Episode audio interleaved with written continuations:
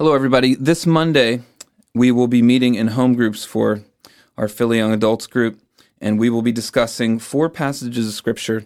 And wanted to do something unique today. Wanted to actually just read them for you to listen to, especially those of you who will be with us. It'll give you a chance to uh, listen to these scriptures and think about them ahead of our discussion that we're going to have together on Monday when we gather to discuss them. And for everyone else who's not part of our group, these are just great scriptures. Hopefully, they bless you. Just a little uh, short podcast here of some things to meditate on yourself, and may the Lord bless you as you listen to these things.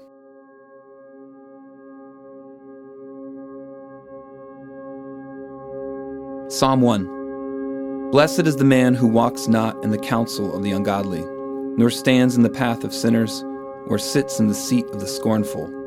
But his delight is in the law of the Lord and in his law he meditates day and night. He shall be like a tree planted by the rivers of water, that brings forth its fruit in its season, whose leaf also shall not wither, and whatever he does shall prosper. The ungodly are not so, but are like the chaff which the wind drives away. Therefore the ungodly shall not stand in the judgment, nor sinners in the congregation of the righteous. For the Lord knows the way of the righteous but the way of the ungodly shall perish. Psalm 92, a psalm, a song for the Sabbath day. It is good to give thanks to the Lord and to sing praises to your name, O Lord Most High, to declare your loving kindness in the morning and your faithfulness every night, on an instrument of ten strings, on the lute, and on the harp with harmonious sound. For you, Lord, have made me glad through your work. I will triumph in the works of your hands. O Lord, how great are your works! Your thoughts are very deep. A senseless man does not know this, nor does a fool understand this. When the wicked spring up like grass, and when all the workers of iniquity flourish, it is that they may be destroyed forever.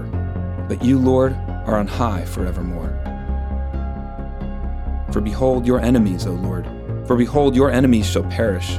All the workers of iniquity shall be scattered. But my horn you have exalted like a wild ox. I have been anointed with fresh oil. My eye also has seen my desire on my enemies. My ears hear my desire on the wicked who rise up against me. The righteous shall flourish like a palm tree. He shall grow like a cedar in Lebanon. Those who are planted in the courts of the house of the Lord shall flourish in the courts of our God. They shall still bear fruit in old age. They shall be fresh and flourishing. To declare that the Lord is upright, he is my rock, and there is no unrighteousness in him.